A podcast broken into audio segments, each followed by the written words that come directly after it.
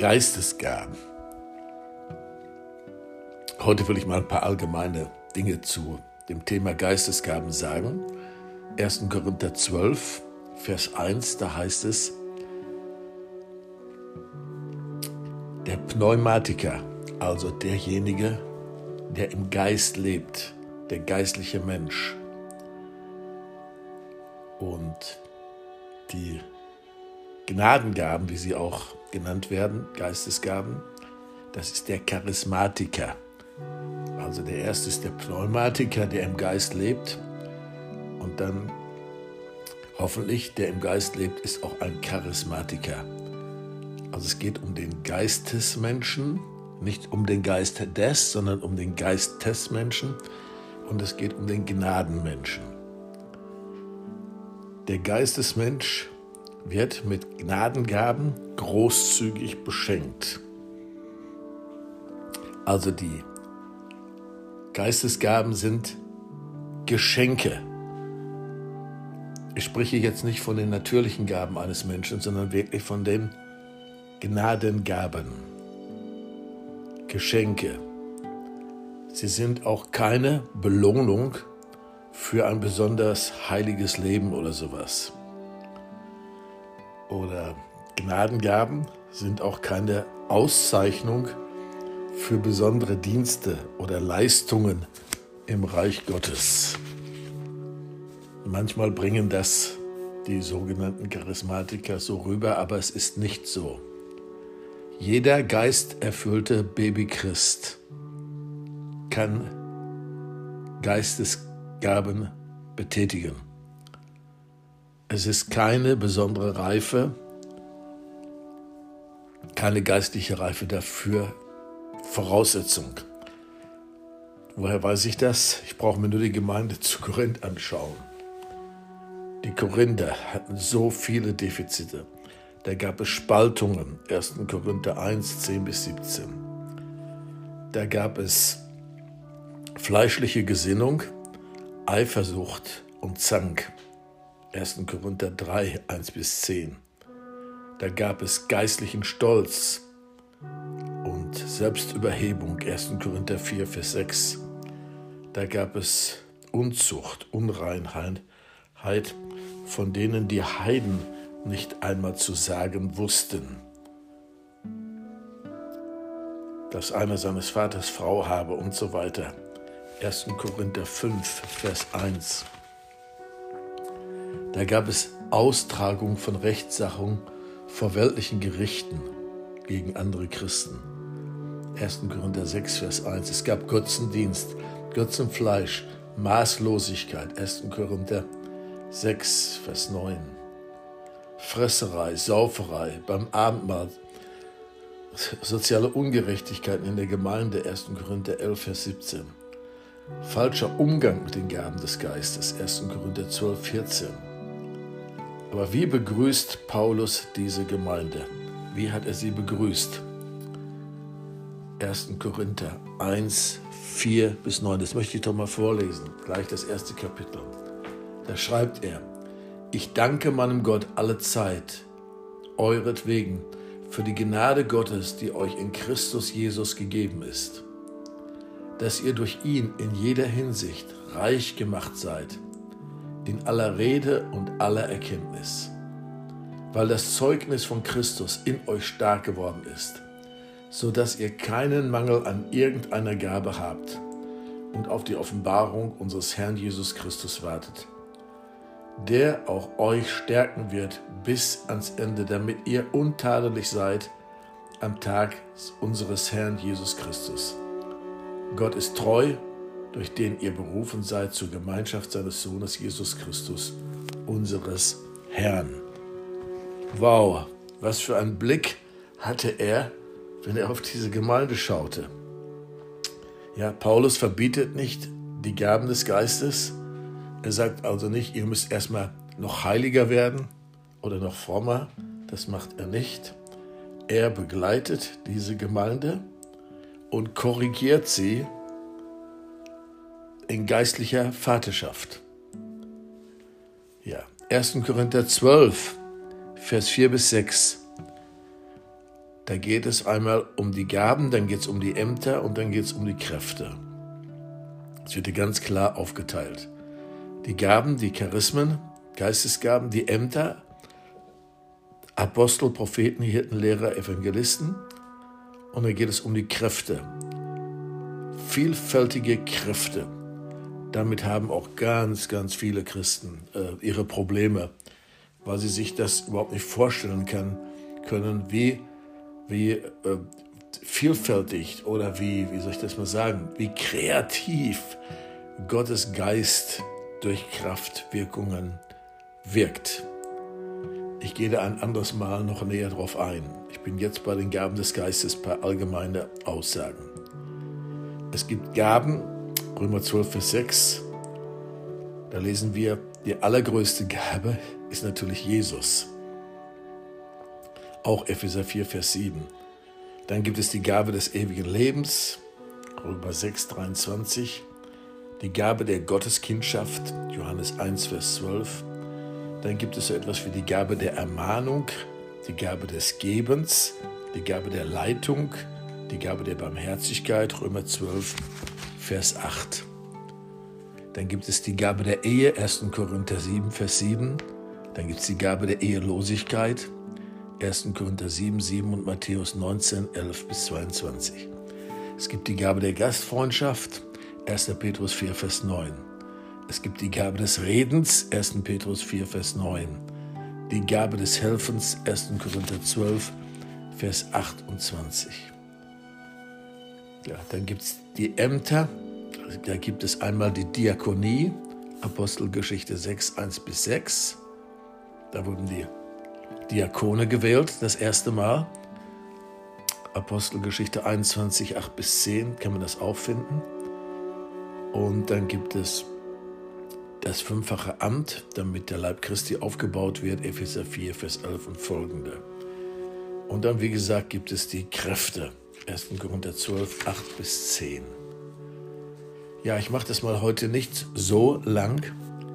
Das ist erstmal so ein allgemeines Verständnis, was es da so alles gibt.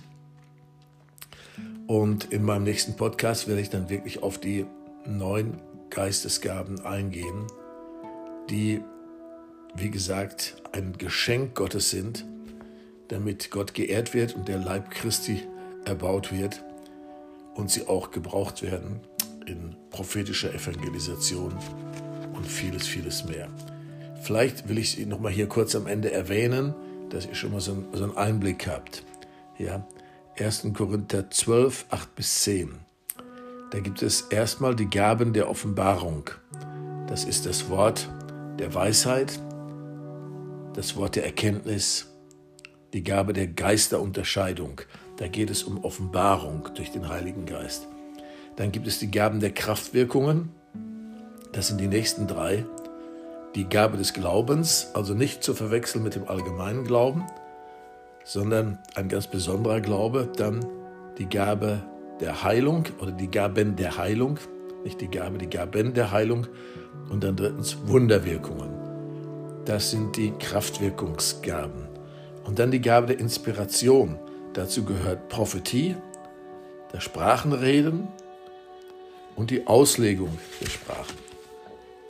So, und das ist uns gegeben, damit wir ähm, ja, für, zum gemeinsamen Nutzen, es soll diejenigen, die das betrifft, in einer Versammlung oder vielleicht auch ein, persönliches, ein persönlicher Dienst, es, soll, es ist immer dazu da, zu ermutigen.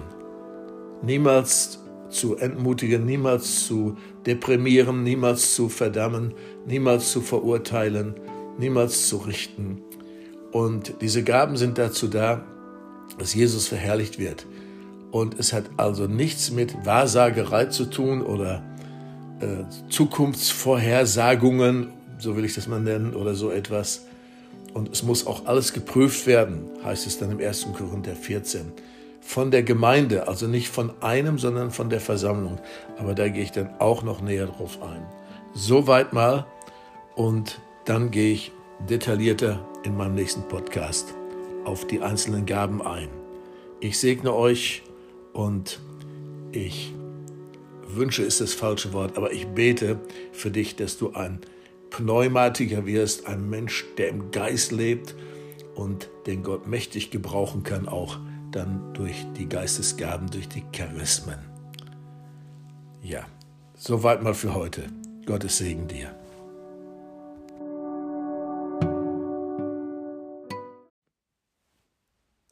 Heute möchte ich über die Geistesgaben sprechen. 1. Korinther 12, 1 bis 11.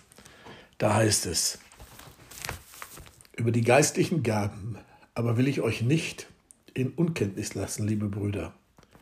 Ihr wisst, dass ihr Heiden wart, hingezogen zu den stummen Götzen, wie ihr euch hinreißen ließet. Darum tue ich euch kund, dass niemand Jesus verflucht, der durch den Geist Gottes redet.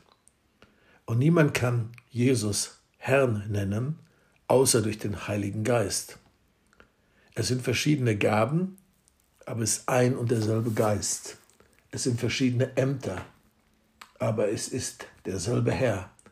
Und es sind verschiedene Kräfte, aber es ist derselbe Gott, der alles in allen wirkt. Jedem wird aber die Offenbarung des Geistes zum Nutzen für alle gegeben.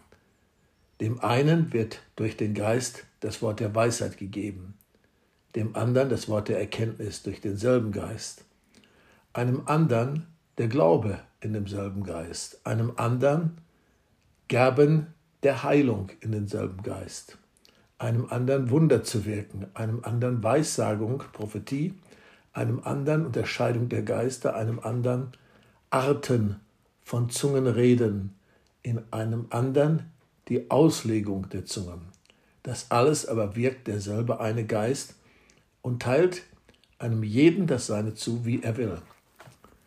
Vers 6 heißt es, und es sind verschiedene Kräfte, aber es ist derselbe Gott, der alles in allen wirkt. Also nicht manches in manchen oder alles in besonders Berufenen, sondern der alles in allen wirkt. Die Geistesgaben, ja, wenn ich mal so klassisch reingehen. Da haben wir zunächst das Wort der Weisheit. Weisheit ist eine Offenbarung für einen spe ganz spezifischen Teil von, von, wie soll ich mal sagen, vielleicht von einer Aufgabe oder einer eine heraus, besonderen Herausforderung. Und es, es ist ein gewichtiger Teil Gottes. Wenn du zum Beispiel zu einem Anwalt gehst, wird er auch nicht dein ganzes juristisches Wissen er dir nicht vermitteln, sondern den Aspekt, der für dich in dem Moment hilfreich ist. Die Weisheit kommt ja schon im Alten Testament vor. Bei Salomo können wir das nachlesen. 2. Chronik 1, 8 bis 12. Da hat Salomo nicht um Reichtum, um Macht, um Länder gebetet, sondern er hat gebetet, Herr, gib mir Weisheit. Und dann in 1. Korinther 3, 16 bis 28, da lesen wir, wie diese Weisheit von Gott in seinem Leben so bestätigt wurde, also wirklich so krass bestätigt wurde, dass äh, ja sogar eine Königin von Saba kam, um ihn zu besuchen. Sie wollte nichts anderes sehen, sie wollte nicht seinen Reichtum sehen, sie wollte nicht, äh, was weiß ich, sehen, wie, wie, wie groß sein, sein Militär ist oder so etwas, sie wollte seine Weisheit sehen. Und wir wissen ja auch äh, von den beiden Frauen, die da zusammen lebten und jeder hatte ein Kind und das eine Kind wurde dann in einer Nacht erdrückt im Schlaf und dann stritten die beiden Frauen sich äh, um das überlebende Baby. Und die, die eine sagte, das ist mein Kind, die andere sagte, das ist mein Kind und das kam vor Salomo und äh, er hat dann gesagt, okay, nehmen wir das Kind, nehmen wir ein Schwert, teilen es in der Mitte durch und dann kriegt jeder die Hälfte. Und dann hat die wahre Mutter hat gesagt, nein, dann soll die andere Frau lieber das Kind haben. Der König wusste, wer wirklich die Mutter war. Ja, in der Apostelgeschichte 29 bis 22 sehen wir, wie Paulus die Menschen überzeugte, dass Christus der Herr ist. Weisheit. Jesus war auch voller Weisheit, natürlich. Ähm, da gibt es ja die Stelle, wo er herausgefordert wurde. Die religiösen Leiter, wer auch sonst, brachten eine Frau auf frischer Tat im Ehebruch ergriffen. Und sie brachten sie, um Jesus herauszufordern, um ihm eine Falle zu stellen. Und dann sagten sie, Meister, du weißt, wer auf frischer Tat im Ehebruch ergriffen ist hier, der soll des Todes sterben. Was sagst du? Er sagte gar nichts. Er kniete sich nieder und schrieb etwas in den Sand. Und dann schaute er auf und sagte, wer von euch ohne Sünde ist, der werfe den ersten Stein. Es ging um Steinigung. Und dann zogen die alle ab. Ich habe mich manches Mal gefragt, was hat er da auf die Erde geschrieben? Und wahrscheinlich hat er geschrieben Eifersucht, Neid, Hass, Zwietracht, Unbarmherzigkeit, Unversöhnlichkeit und solche Dinge und ja, hat einfach ein paar Sünden aufgeschrieben, mit denen die Pharisäer und Schriftgelehrten es zu tun hatten. Und dann zogen sie alle sehr betrüppelt ab. Ja, Weisheit. Das zweite ist Erkenntnis, das Wort der Erkenntnis. Wow, das ist, das ist wirklich ein gewichtiges Wort. Im ersten äh, oder im Johannes 1 45 bis 51, da findet Philippus Nathanael und Jesus sah ihn schon ganz lange und ähm, hat ihm das auch gesagt, ehe du zu mir kamst, sah ich dich unter dem Feigenbaum sitzen. Ein Wort der Erkenntnis. Oder Johannes 4, 16 bis 19, Jesus und die Samariterin. Ja, er wusste ja nicht, er konnte ja nicht sehen, mit, mit wie vielen Männern die Frau schon zusammen gelebt hat.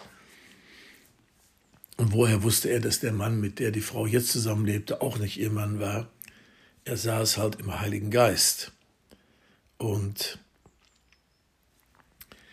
das hat er dann ausgesprochen, hat der Frau gedient und so wurde sie innerhalb kürzester Zeit eine brennende Evangelistin.